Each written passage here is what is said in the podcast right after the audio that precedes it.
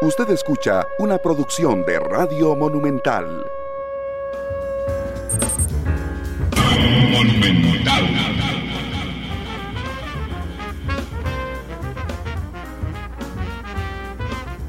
La radio de Costa Rica, ¿qué tal? Muy buenas tardes, bienvenidos a Matice. Yo soy Randall Rivera y les agradezco enormemente que nos acompañen hoy, eh, martes, con el segundo programa de esta semana. Y bueno, salió publicada ayer uh, para el grupo Repretel una encuesta de la casa Sid Gallup que realmente plantea muchos temas interesantes. Eh, vamos a ver, al menos, para mí al menos hay seis puntos que son muy noticiosos de la encuesta y yo invité al politólogo Constantino Urcullo a que me acompañe en Matices justo para hablar de, de este tema. Don Constantino, bienvenido al programa, ¿cómo le va? Muy bien, y usted, muchas gracias por la invitación, este, don Randall. Muchas gracias, don Constantino, por estar con, con, nosotros. En términos, en términos generales, la, la, la, encuesta arranca con una cosa que, se, que dice el rumbo del país. ¿Está bien? Sí. Que no necesariamente habla sobre el apoyo al presidente, sino cómo, cómo nos sentimos, cómo percibimos que avanza Costa Rica. Y el resultado me asombró muchísimo, porque la mitad justamente de los costarricenses cree que el país va por buen camino. Y cuando nosotros comparamos eh, es, estos ocho meses de gobierno con los ocho meses del último gobierno, que fue el de Carlos Alvarado, a esta altura, tres de cada cuatro costarricenses pensaban, pensábamos que el país iba por el rumbo equivocado. Entonces, más allá de la figura del presidente, me parece que hay una percepción positiva de hacia dónde va el país después de un par de años bastante difíciles, don Constantino. Sí, claro, pero déjeme decirle eso, las percepciones, debe decirle esto, las percepciones derivan eh, de los acontecimientos que eh, ocurren en el país eh, en, en, en, el futuro, en el pasado inmediato, perdón. Este, ¿Qué fue lo que ocurrió en el 2022? En el 2022 la economía se reactivó, el desempleo disminuyó, pues no, llegamos a los niveles de prepandemia, pero casi este, estuvimos por ahí.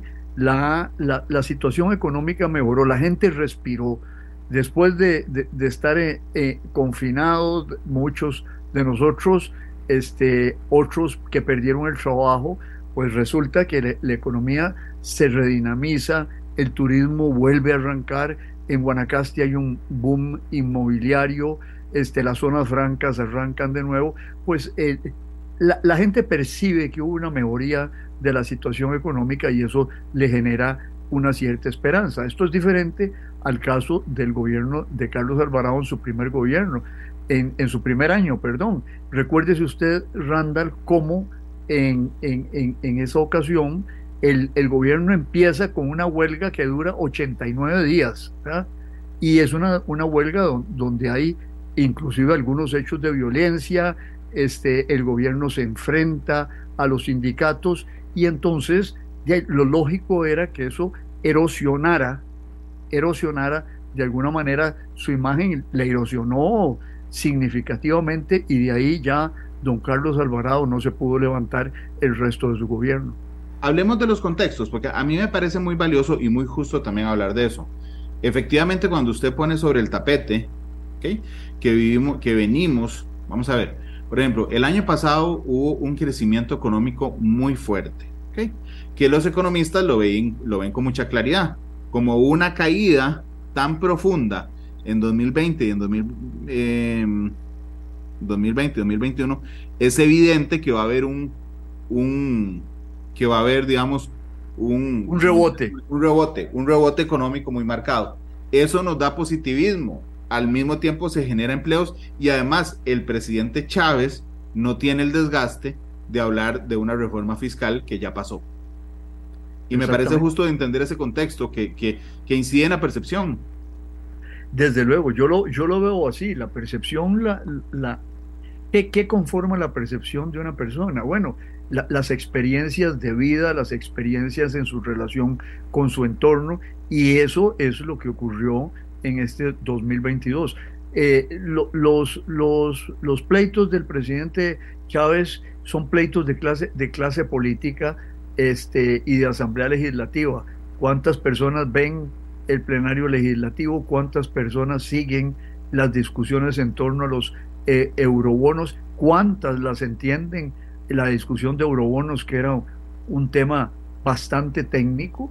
Y bueno, ese, ese ha sido el, el, la, discusión política de este tiempo, pero a la gente lo que, lo que, le, lo que le importa es lo que, lo que afecta sus sentimientos, su estómago e inclusive en, el caso de, las, de los escándalos de corrupción al final del gobierno de don eh, Carlos Alvarado, eh, lo que afecta eh, lo que se llama el voto castigo. La, la, gente vota no solo con la cabeza, como vota la mayor parte, la, la gente que está interesada en la política, sino vota con el corazón, con el estómago y con el hígado, para simplificarlo de esa manera. Y yo creo que en, en el, eso fue lo que le pasó al pobre presidente Alvarado. Es decir, se enfrascó en una pelea muy dura, este, esa pelea la ganó, este, pero a un costo muy alto y no se pudo recuperar de esos golpes iniciales. Don Rodrigo Chávez no ha tenido ese conflicto enfrente las medidas de don Rodrigo, y esto es interesante, y lo vamos a ver incluso más adelante, lo enfrentan con grupos de poder, pero no con la población. Los conflictos de Alvarado lo enfrentaban con la población. Eh, eh, eh, había grupos de poder como los sindicatos, ¿verdad? Pero, pero se extendió, se, se amplió el, el, el, tema, la gente salió a las calles, este, y, hubo conflicto con la policía. Veamos, por ejemplo, las, las cifras de protesta social y de manifestación en las calles durante este año. La única gran manifestación que se da es la manifestación de las universidades públicas que van a casa presidencial, 40, 60 mil personas, pero todo transcurre pacíficamente. No ocurrió así con el gobierno de Carlos Alvarado en su primer año, una reforma fiscal eh, que afectaba a muchos grupos de poder y las luchas o conflictos de don Rodrigo han ocurrido con la Corte, con la Contraloría, con los diputados, este, pero no ha habido una movilización popular, llamémoslo así, en contra de sus medidas, porque las medidas han sido escasas. Hay que hay que ponerlo así. La gran batalla, la única batalla, ha sido prácticamente, ha sido la de los eurobonos y esa se resolvió en negociación y en asamblea legislativa y un tema, como le digo, Randall, que es un tema técnico que usted se lo pregunta al muchacho desempleado en Virricito de Cartago y, ahora que está de moda señalar lugares, ya que el presidente habla de la señora de, de Purral, yo hablo del, del, joven de Virricito de Cartago sin empleo. Eh, eh, no le interesa a ese joven, a David, el, el eurobono este, y no conoce qué son los eurobonos. Eh, a ese joven lo que le interesa es encontrar empleo, tener algo de seguridad cuando va a su trabajo, que no le roben el celular. Este, ahora, ahora desempleado probablemente Ah, eh, eh, no, tendrá ni plata con pagar para pagar el, servicio del celular. Entonces, esa, es la diferencia fundamental con ese primer año de Carlos Alvarado y este primer año de don Rodrigo Chávez Robles. Hablemos sobre las preocupaciones de los costarricenses, porque evidentemente el tema económico, lo que tiene que ver con la panza, cuando usted dijo que uno vota también con el estómago, con la panza llena o vacía, este, eh, siempre está entre las principales preocupaciones. De hecho, la principal preocupación en este momento de los costarricenses es el alto costo de la vida. la segunda es el desempleo, que tiene una relación directa con esto. Pero el tercero es seguridad. Y me parece que estamos, don Constantino, y la gente ya lo está notando, ante un problema muy grave de seguridad en este, en este momento, muy integral, pero que ya empieza a afectarnos. Sí, mire, este, creo que eh, hay, dos partes en, esto. Ese ocupa el tercer lugar. Si usted ve, por ejemplo, en la encuesta de, del, del Sid Gallup, en, en los estudios anteriores, en el 2021 la percepción de tendencia e incremento del, del crimen fue de 59%. Eh, estuvo muy bajo en el 2020, 44%, y subió en el 2022 al 65% y en enero del 23 se mantiene en el 65% de la gente que piensa que ha eh, incrementado el crimen. Ahí habría que hacer, eh, y, decir Gallup, y en estos momentos no tengo el, estudio enfrente, lo tengo enfrente, pero tendría que buscar en, las páginas. Este, la gran pregunta ahí es cómo lo perciben en su barrio, porque la percepción está moldeada por los acontecimientos del barrio, pero también está moldeada por el, el destaque que hacen los medios de comunicación de ciertos hechos delictivos que, bueno, por ejemplo, el día de ayer, eh, Randall, eh, ¿qué ocurrió? Hubo tres casos sonados eh, de juicios donde se discutían femicidios. Entonces, y, después el otro caso del muchacho este que fue apuñaleado para la fiscalía este, en defensa propia del, del atacante y para el ministro de Seguridad este, eh, eh, fue un homicidio claro y en flagrancia. Entonces, yo creo que la cobertura de los medios incide de una manera significativa. Ahora, hay datos objetivos. Hay datos objetivos en, esto, aparte del barrio y aparte de la cobertura mediática, y es la cifra de homicidios por 100.000 habitantes. El año pasado tuvimos una cifra de, de homicidios del 11 punto y algo 12 este años. Ah, bueno, sí, el último 12.6, es altísimo. sí, eh, eh, estoy pensando, es que estoy pensando en 2021. que estamos en, que estamos en el, en el treceavo mes del 2022. Sí, yo todavía me quedé ahí. Este, eh, el, el, el, el, el 22 terminó en 2.6 y el 21 estuvo en 11 punto y algo. Este, ha habido un incremento en esto. No es, no es así un brinco. La organización eh, este, brutal, pero la Organización eh, de Panamericana de la Salud considera que a partir de que se traspasa el umbral del 10, de 10 homicidios por cada 100.000 habitantes, estamos ante un fenómeno pandémico en cuanto a la seguridad se refiere. Eh, nosotros este, hace 15 años estábamos en 6.5 homicidios por 100.000 habitantes. Obviamente hay un incremento en este tema centrado en ciertos cantones ¿ah? y en ciertas provincias. Por ejemplo, el, eh, la tasa de San José no es la tasa de, de Limón. En Limón son 33 por 100 mil. ¿ah? Entonces, y, en, San José eh, creo que es la media nacional, que es el 12, por ahí anda también. Entonces, yo, yo, yo lo que pienso es que si hay un problema objetivo, que estas estadísticas nos lo dicen, pero hay que interpretar el problema metiendo la percepción local junto con la percepción que se deriva de la cobertura mediática de los hechos criminales. Yo, escuchándole con mucha atención y, además me parece muy interesante lo que nos, está planteando, lo puedo dividir en dos grandes, digamos, em, dos grandes motivaciones de, este aumento en la preocupación de los costarricenses. Uno es de percepción donde están incluidos efectivamente la cobertura mediática como primer tema y segundo, la percepción de mi barrio, es decir, cómo me afecta a mí en lo personal. Si yo puedo salir, si no puedo salir, si, si vigilo que mi hijo o mi hija entre temprano para que no lo asalten, etcétera, digamos, eso tiene que ver con percepción. Y la otra parte que no solo tiene que ver con el número de homicidios, que efectivamente es altísimo, sino con una situación que estamos viendo y que en este tema, don, don Constantino, yo temo que, que sí sea uno, una de las bombas que puede explotar el gobierno de la República, que es, por ejemplo, nunca como hoy habíamos tenido tantos privados de libertad con beneficios. ¿okay? Yo entiendo, yo soy un amigo de la reinserción social y un defensor evidente de los derechos humanos y así lo entiendo usted también. Pero también entiendo que el origen de dar beneficios, como las tobilleras electrónicas, por ejemplo, vienen derivadas de delitos no violentos.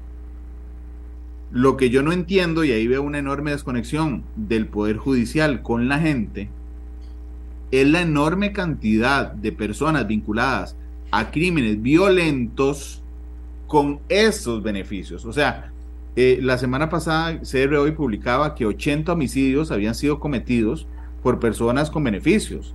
Nosotros en Noticias Repretel publicábamos que, que, que 8 de cada 10 eh, personas con beneficios estaban vinculados, vinculados al tráfico de drogas y al narcotráfico. O sea, es decir, no es, aquí tal vez le caeré mal a alguna gente, pero no es una persona que estafa y usted le da la tobillera electrónica para que no nos llegue, eh, para que no nos llegue a la cárcel, porque no va a salir a, matar a nadie más.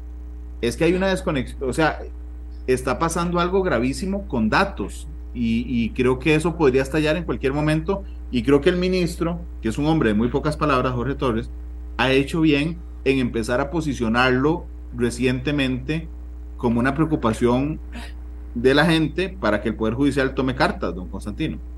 Yo creo que el Poder Judicial ha tomado cartas desde hace rato. Yo coincido con usted en una cosa, Randall. Este, no se le debe otorgar este beneficio a delincuentes violentos. Y por delincuentes violentos me refiero a eh, eh, asesinatos, violaciones, femicidios. Eso eh, debía estar realmente los jueces tener mucho cuidado en eso. Lo que no resulta conveniente es generalizar a partir de ahí. Es decir, a, mí me parece que un delincuente no surge de que le hayan dado el beneficio de, condicionalidad. El problema con la delincuencia es ir a las raíces de esa delincuencia. Y las raíces de esa delincuencia, como lo han admitido muchos, inclusive de los policías que quieren más mano dura, están en la desigualdad social, la pobreza, las transformaciones culturales de nuestra sociedad. Acuérdese hace unos años que vino toda una ola de escándalos porque asaltaban a los muchachos para robarle los, los, tenis y mataron ahí en el Mall San Pedro a un chiquillo para robarle los tenis. Yo lo, yo, yo lo que creo es que esto hay que hacerlo con serenidad y además creo con respeto de la independencia del Poder Judicial. Y el que un juez tome una decisión no implica que un ministro se le tire al Poder Judicial de frente en su totalidad. Es decir, yo creo que es algo que hay que manejar con mucho cuidado y esto nos puede llevar, eh, si entramos en una onda de histerismo, a tratar de legitimar medidas como las de Bukele, de ocupar barrios, hacer redadas de barrios, y eso, eso es muy peligroso para la democracia.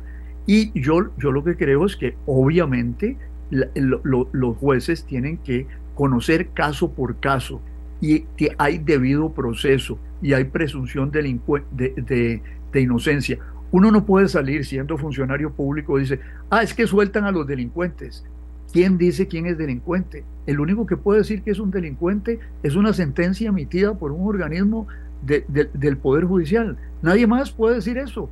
La, policía aprehende, vigila, policía preventiva, la del Ministerio de, de, Seguridad Pública, patrulla, este, vigila, y la policía represiva, que es el OIJ, aprehende, investiga y va al fondo y es un auxiliar del Ministerio Público. Pero eh, eh, la policía no se puede sustituir al, ni a la fiscalía ni a los jueces. Hay que esperar el debido proceso. Sí, de acuerdo. Y, entiendo que esto puede ser otro, un tema de otro programa más profundo.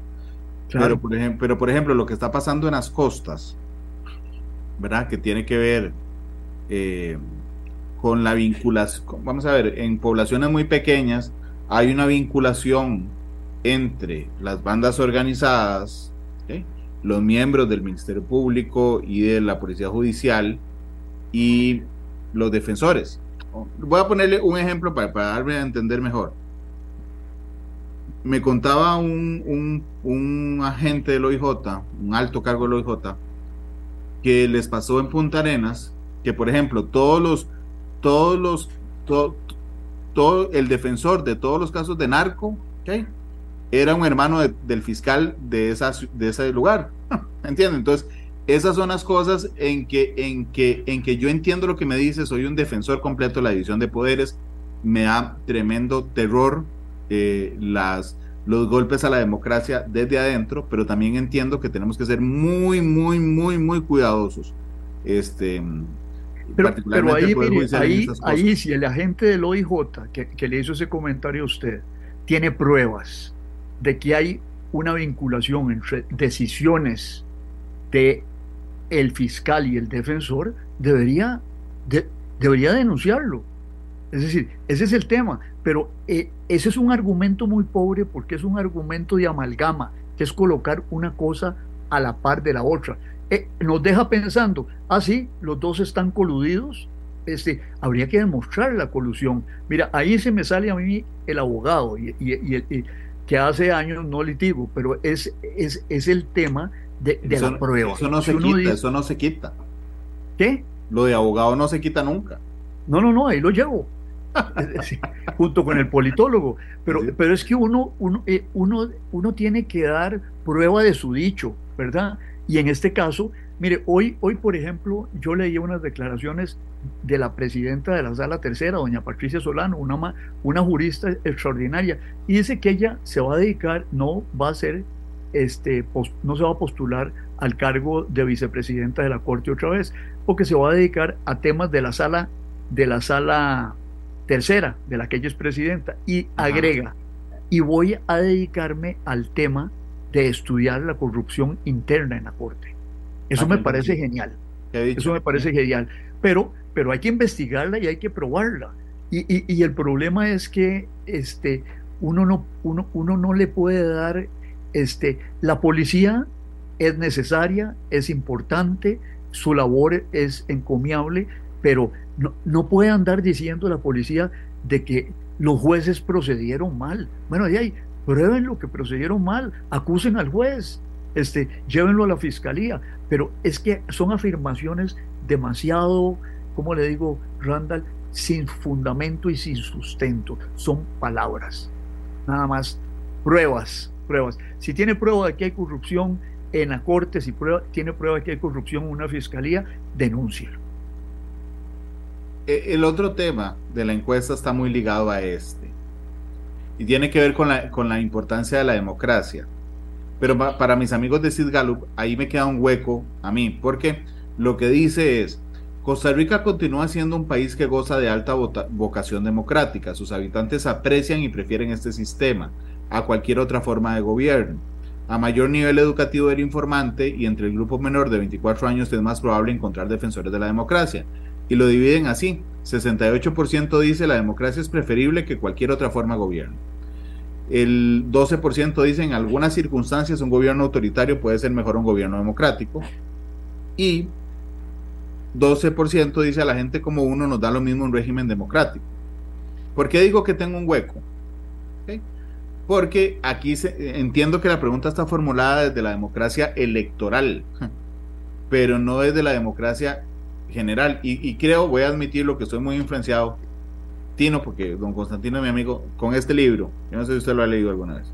¿Lo ha leído alguna vez? Este sí lo he leído, mire, porque tengo. Vea, vea que estamos en lo mismo. Estoy súper influenciado. Pero es muy bueno, está, es muy bueno. Aquí está sobre mi escritorio. para quien no quiera. Sí. ¿Por, este, qué? Porque sí confiamos en la democracia, pero, pero la pregunta es democracia electoral. Y un montón de veces vemos golpes en la democracia desde adentro, que es como se mata ahora. Sí, es, es, es, es la gente que se disfraza de demócrata para golpear a la democracia. Y yo, yo también, mire, desde hace rato, qué bien, usted es la primera persona que plantea este tema, porque en todas las encuestas que yo veo que se hacen, se pregunta por la democracia, pero no se pregunta por, eh, eh, no se indaga en los encuestados qué entienden por democracia. Si es, como usted dice, nada más la cuestión electoral o hay otros temas de la democracia, que es la división de poderes, la tolerancia, como lo dicen aquí este, eh, Levinsky y, su colega. Eh, eh, hay, un, hay un, cuadrito en ese libro, en la página 81, que yo estaba viendo antes de empezar la, la conversación con usted, rechazo o débil aceptación de las reglas de la democracia. Se llama la, tabla Donald Trump y los cuatro indicadores clave de un comportamiento autoritario. Dice rechazo o débil aceptación de las reglas democráticas, negación de la legitimidad de los adversarios políticos, tolerancia o fomento a la violencia y predisposición a restringir las libertades civiles de la oposición, incluidos los medios de comunicación. O sea, vivir en democracia es entender que hay libertad de expresión, que eso genera libertad política y que a mí me critiquen porque yo estoy en el poder, este, pues lo tengo que aguantar. Esas son las reglas del juego. Yo me metí en eso y, y, y, yo he sido político, este, don Randall, y ahí, si uno se expone, si uno critica, tiene que aceptar que le respondan y tiene que aceptar que lo critiquen. Sí, este, e, este libro, para quien no quiera leer, plantea además que a mí me llamó mucho la, la mm, atención, que ya no vemos, bueno, vamos a ver si los, los hemos visto últimamente, pero en la generalidad no vemos un golpe militar de un momento a otro que nos avisen que un, que un ejército ha tomado el poder en algún país y ha decretado este, un gobierno de facto. Lo que vemos es la, el bombardeo, el boicot, el golpe, la, el debilitamiento de las instituciones eh, democráticas y de los principios democráticos desde la misma democracia electoral. O sea, desde la democracia electoral alguien llega al poder y empieza a atacar la democracia. A mí no me consta, no Constantino, que esta pregunta de la encuesta sea sobre democracia electoral. Lo que pasa es que viendo las opciones que tenía la gente, me parece que se basa en democracia electoral. La democracia es preferible a cualquier otra forma de gobierno, era la primera. La segunda, en algunas circunstancias, un gobierno autoritario puede ser mejor un gobierno democrático. ¿Qué es un gobierno democrático? Que creo que es el ¿Y qué es un gobierno autoritario? Exactamente. por ejemplo, en el, en, el Estado de la Nación, de, este, recién publicado, hacen una distinción muy importante. En el mundo no solo existen gobiernos autoritarios y gobiernos democráticos. Dice, existen gobiernos híbridos. ¿ah? Ese, es, ese, es, ese es el planteamiento que hace el Estado de la Nación. Y hay, y, o existen gobiernos democráticos con mandato frágil, creo que es la, expresión que usan ahí. Eh, eh, y creo que esas preguntas habría que profundizar más este, en, en qué es lo que la gente entiende por democracia. Que yo pueda votar. Eh, es democrático limitar la libertad de prensa. Es democrático libertad, limitar el debido proceso y poner reglas penales que disminuyan la capacidad de defensa de los imputados y que faciliten la persecución política. Hay muchas cosas en las cuales hurgar e investigar ahí y usualmente las encuestas se detienen en preguntar, ah, sí, este, ¿usted está de acuerdo con la democracia? E, en un país donde se ha hecho tanto énfasis en la democracia como Costa Rica, e, e, es muy poca gente, tal vez algunos de los loquitos estos en torno a ciertos movimientos que han desfilado en San José con, con cuatro o, cinco personas, este, se atrevan a decir, sí, yo quiero un gobierno este, autoritario o quiero un dictador. ¿ah? Hay gente que le dice a usted en las conversaciones, ah, si aquí estas cosas se arreglan con un dictador.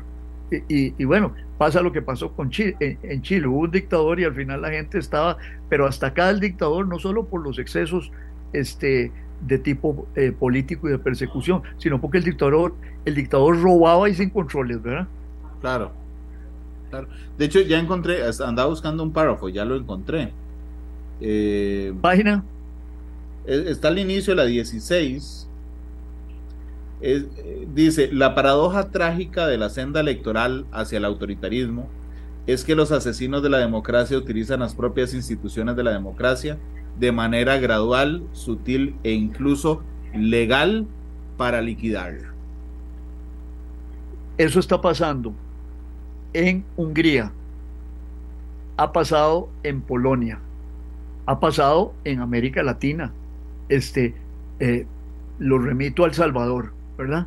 Por ejemplo, un estado de excepción ilimitado eh, y utilizando las reglas de la democracia en, su extremo, porque ¿qué resulta? Que el señor gana las elecciones y las gana bien, goza de alta popularidad y además gana la Asamblea Legislativa. Y la Asamblea Legislativa este, cambia todos los tribunales. El, primer objetivo del autócrata es capturar los poderes judiciales y destrozar los poderes judiciales. Y esos nuevos tribunales eh, este, le dan adhesión, acuerpan una decisión de meter 56 mil personas a la cárcel sin derechos de, ninguna índole. Y las fotos son espeluznantes de, ver a, esos pobres hombres de ahí nada más en calzoncillos y pegados unos con los otros. Y, no se levanta el estado de excepción después de yo no sé cuántos meses. Sí, sí, sí. Y Osiris Luna, que es el director de cárceles, es una de las personas más populares de, de, El Salvador con un canal de TikTok y varias cosas. Este. Don, Constantino, permítame ir a la pausa. Nos quedan. Pucha, ¿cómo vale el tiempo? Como 14 minutos del programa. Voy a ir a la pausa y regresamos para hablar de los últimos dos temas de la encuesta, que tienen que ver con la labor del presidente Chávez eh, y con el apoyo popular que hacia el presidente Chávez. Eh, vamos a la pausa, regresamos con más de matices.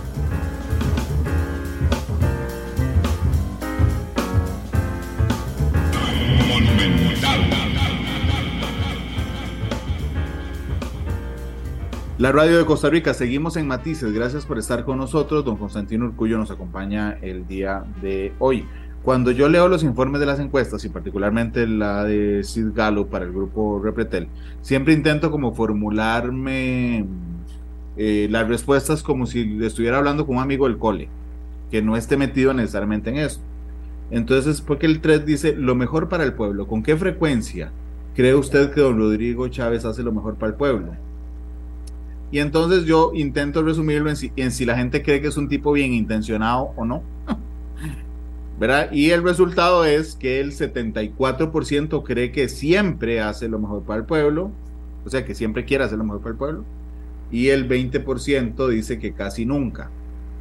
Eh, y eso se pega con el apoyo a la aprobación de la labor del presidente Chávez, que anda en un 76% muy alta, versus 19. En la encuesta de septiembre, Sid Gallup le había dado 85.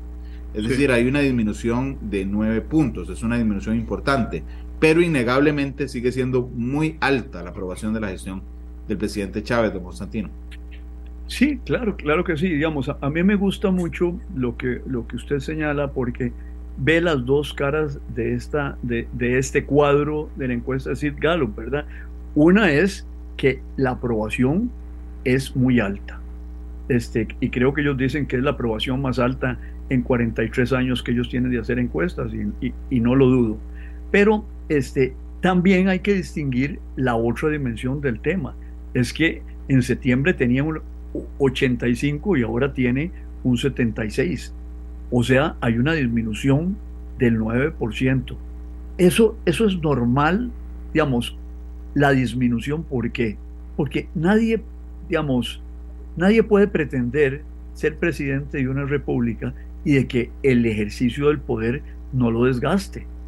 Digamos, eh, salvo circunstancias excepcionales, va a haber este, picos muy altos, como el que tuvo Carlos Alvarado en marzo del 20, cuando empezó la, la, la pandemia.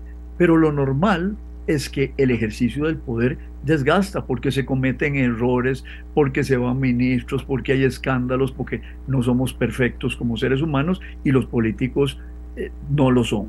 Pero eh, ahí yo creo que el, el tema está en lo que comentábamos al inicio. Bueno, es un señor que empieza su gobierno y no hay grandes movimientos sociales en contra del, del gobierno. Este, entra con una sensación de sorpresa y además con un voto castigo eh, que es el que lo lleva a la presidencia. ¿Cuál es el voto castigo? A la clase política tradicional. ¿Ah? A la clase política tradicional, incluidos los dos partidos más viejos e incluido el PAC que desaparece del escenario político. Porque la gente que, este, todo todo el malestar de la pandemia, el malestar de, del desempleo que estaba en el 12, que era muy alto al inicio de la pandemia, este, se lo echa en la cara a los políticos tradicionales. Y de pronto aparece un señor que no es político tradicional, que dice que va a castigar a los, a los, a los políticos tradicionales y entonces la gente vota masivamente por eso porque la gente se, se ilusiona. Este, y yo, yo lo digo no con relación a este gobierno, sino es una frase de mi profesor don Rodolfo Cerdas hace muchos años. Eh, decía que hay momentos en la, en la, historia de las sociedades en, en la cual ya la gente no cree en nada, eh, pero es capaz de creer en cualquier cosa. Cuando este, las clases políticas cometen los errores que ha cometido nuestra clase política, y yo he sido parte de la clase política y asumo esos errores, no, no, no juego de angelito, este, cuando se cometen esos errores, la gente pierde la esperanza, se desilusiona y entonces de pronto aparecen profetas, eh, líderes que le dicen, te vamos a, cambiar las cosas al 100% y la gente les cree. Y entonces yo creo que don Rodrigo se vio beneficiado de ese fenómeno. Un hombre que era totalmente algo inusitado porque había estado treinta y pico de años afuera del país, no tenía experiencia en el manejo de la cosa pública, se montó sobre un partido taxi y bueno, gana las elecciones. Eso, eso le dio, eh, como se dice, un empuje enorme, un boost, como se dice en inglés, eh, enorme, y él ha disfrutado de eso, de una luna de miel larga, porque la gente estaba cansada realmente de, de todos los errores de todos los partidos y quería algo nuevo, tan simple como eso. Vea qué interesante cuando uno le pone un foco a esa pregunta, bueno, a mí me parece interesante, sobre la, la aprobación de, la, de, las labores, uno dice, bueno, está bien, tiene un 76, pero yo quiero saber quiénes son los que lo apoyan. Cuando uno sí. ve la división hombre-mujer, o masculino-femenino, realmente muy parecido. 81 en hombres eh, aprueba, 16 desaprueba, 71 en mujeres, 22 desaprueba. Ahí está parecido. Pero también en educación, en primaria, 73 lo aprueba, 81 en secundaria y 71 en educación superior. Y la desaprobación más alta la tienen en gente que tiene educación superior. Sí, claro. Porque creo que le, que, le podrían criticar un poco algunas actitudes que podrían considerarse tensas para un sistema democrático. Sí, claro, es, yo, yo, yo, diría que es, que es normal este, eso porque, bueno, la gente que tiene educación superior tiene más eh, elementos de reflexión eh, conceptual y visión e información. Este, volvamos al, al, muchacho de Virricito. El muchacho de Virricito lo que está preocupado es porque le van a dar una capacitación la semana entrante y a lo mejor entra en, este, en, en, la admisión a una de, las empresas de zonas francas de, de Cartago. Eh, el, el, muchacho de Virricito eh, está en eso todo el día, no tiene tiempo para escuchar matices, eh, no tiene tiempo este, para ver las noticias al mediodía. Eh, La Nación, El Financiero y otros periódicos les resultan muy caros, entonces, en cambio, eh, eh, la gente con educación superior tiene esas oportunidades de informarse mejor y reflexionar un poco más. Yo lo explico por eso. Y en el tema de las preferencias partidarias, de el PUSC, un 84, por, bueno, digo lo, evidente, del Partido Progreso Social Democrático, su partido, lo apoya el 97%, hay dos que no. Del PUSC es el 84% y de Liberación es un 61%. Por supuesto que es la oposición política más numerosa, entonces es normal que sea el que menos lo apoya. Pero si le vuelvo a poner el foco, sigue siendo más de la mitad de gente de Liberación que apoya la decisión del presidente Chávez. Claro, pero esto hay que interpretarlo, eh, digamos, eh, eh, teniendo en cuenta que son las afiliaciones partidarias, que es el otro cuadrito que usted tiene por ahí. Es decir, el 67% de la gente no tiene partido. ¿Ah? El, el, partido más grande es el de los sin partido. Y, y, en ese sentido, estamos ante un fenómeno de lo que yo llamo en un artículo que estoy escribiendo, la disolución del sistema de partidos eh, eh, en Costa Rica, la dilución. Desaparece el PAC, aunque ahí tiene alguna cuestión, pero Liberación tiene el 13%, el partido del presidente, que no sabemos si sigue siendo el partido este Progreso Social Democrático, porque doña Mayulía Ortega está formando un, un partido que se dice que es el, el auténtico rodriguista. O sea, el, el, el, considerar qué es lo que hacen los partidarios, pues no pareciera tan importante como meterse en esa eh, caja del 67% que no tiene partido, Don Constantino, y en los tres minutos que nos quedan. Sí, es el presidente, al, es el, vamos, para decirlo bien, es el presidente a los ocho meses de gobierno con la popularidad más alta de los últimos 43 años. Y no es que hace 43 años hubiera otro más popular, es que no se medía. Eh, seguido por Oscar Arias en su primer gobierno, y no recuerdo cuál es el otro. Sí, no, el segundo es Oscar Arias en su primer gobierno. Eh, Chávez, digo, ojalá aproveche muy bien esa popularidad que tiene, porque es muy alta. Sí, la, la puede industrializar bien o la puede industrializar mal, digamos, en el sentido de que, de que tiene que cuidar, eh, no puede seguir, yo lo, lo, decía en una entrevista que me hacían el, otro día. Eh, eh, el presidente debe esa popularidad a que realmente puso las marchas a toda velocidad durante la campaña electoral, iba en cuarta a, a, 100 kilómetros por hora y, y, bueno, pero entró a gobernar y ya en gobernar las cosas se ponen un poco más difíciles. Usted no puede subir una cuesta con las dificultades de deuda externa, de, proyectos de ley en Asamblea Legislativa, en cuarta tiene que cambiar de marcha, porque una es la marcha con la que se ganan las elecciones y otra la marcha con la que se gobierna. Tiene que, eh, hay cuestas, hay precipicios donde tiene que compresionar usted, y yo creo que mentalmente y políticamente el presidente está frente a ese dilema. Sigue en cuarta o empieza a cambiar a segunda para subir una cuesta empinada que es la del 2023, donde a usted le dicen todos los economistas que este, el crecimiento va a ser entre el 2.3 y el 2.9 el año entrante. O sea, no va a ser tan fácil la percepción y la realidad económica del país como lo fue en el 2022 lo, lo, voy a aprovechar un minuto para esto. Cuando la popularidad más alta o la aprobación es más alta, las expectativas son más altas. Lo que hace preocuparme a mí de que si las cosas no salen bien en un año difícil, como usted lo acaba de plantear, la frustración es todavía más alta. ¿Cómo ve ese, ese, ese, ese manejo, Constantino? Eso es posible, que no lo sepa manejar y, y, eso, eso, si no lo sabe manejar, estaría mal para el país. Este, tiene que usar su capital político de una manera positiva.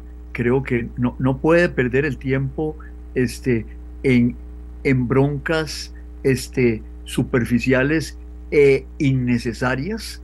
Este, y debería hacer, a mi juicio, lo que hizo con la cuestión de los eurobonos, que aunque sea en términos de, la gran masa secundaria, lo que debería hacer es, bueno, negociar.